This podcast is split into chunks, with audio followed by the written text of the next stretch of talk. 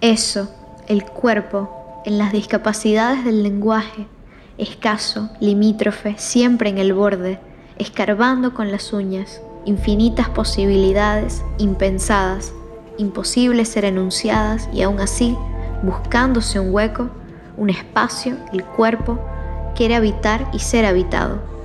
El cuerpo llora, las palabras no lo abarcan, el vacío lo define, la nada, nada es el cuerpo muteado, tapiado con el manto de la ignorancia.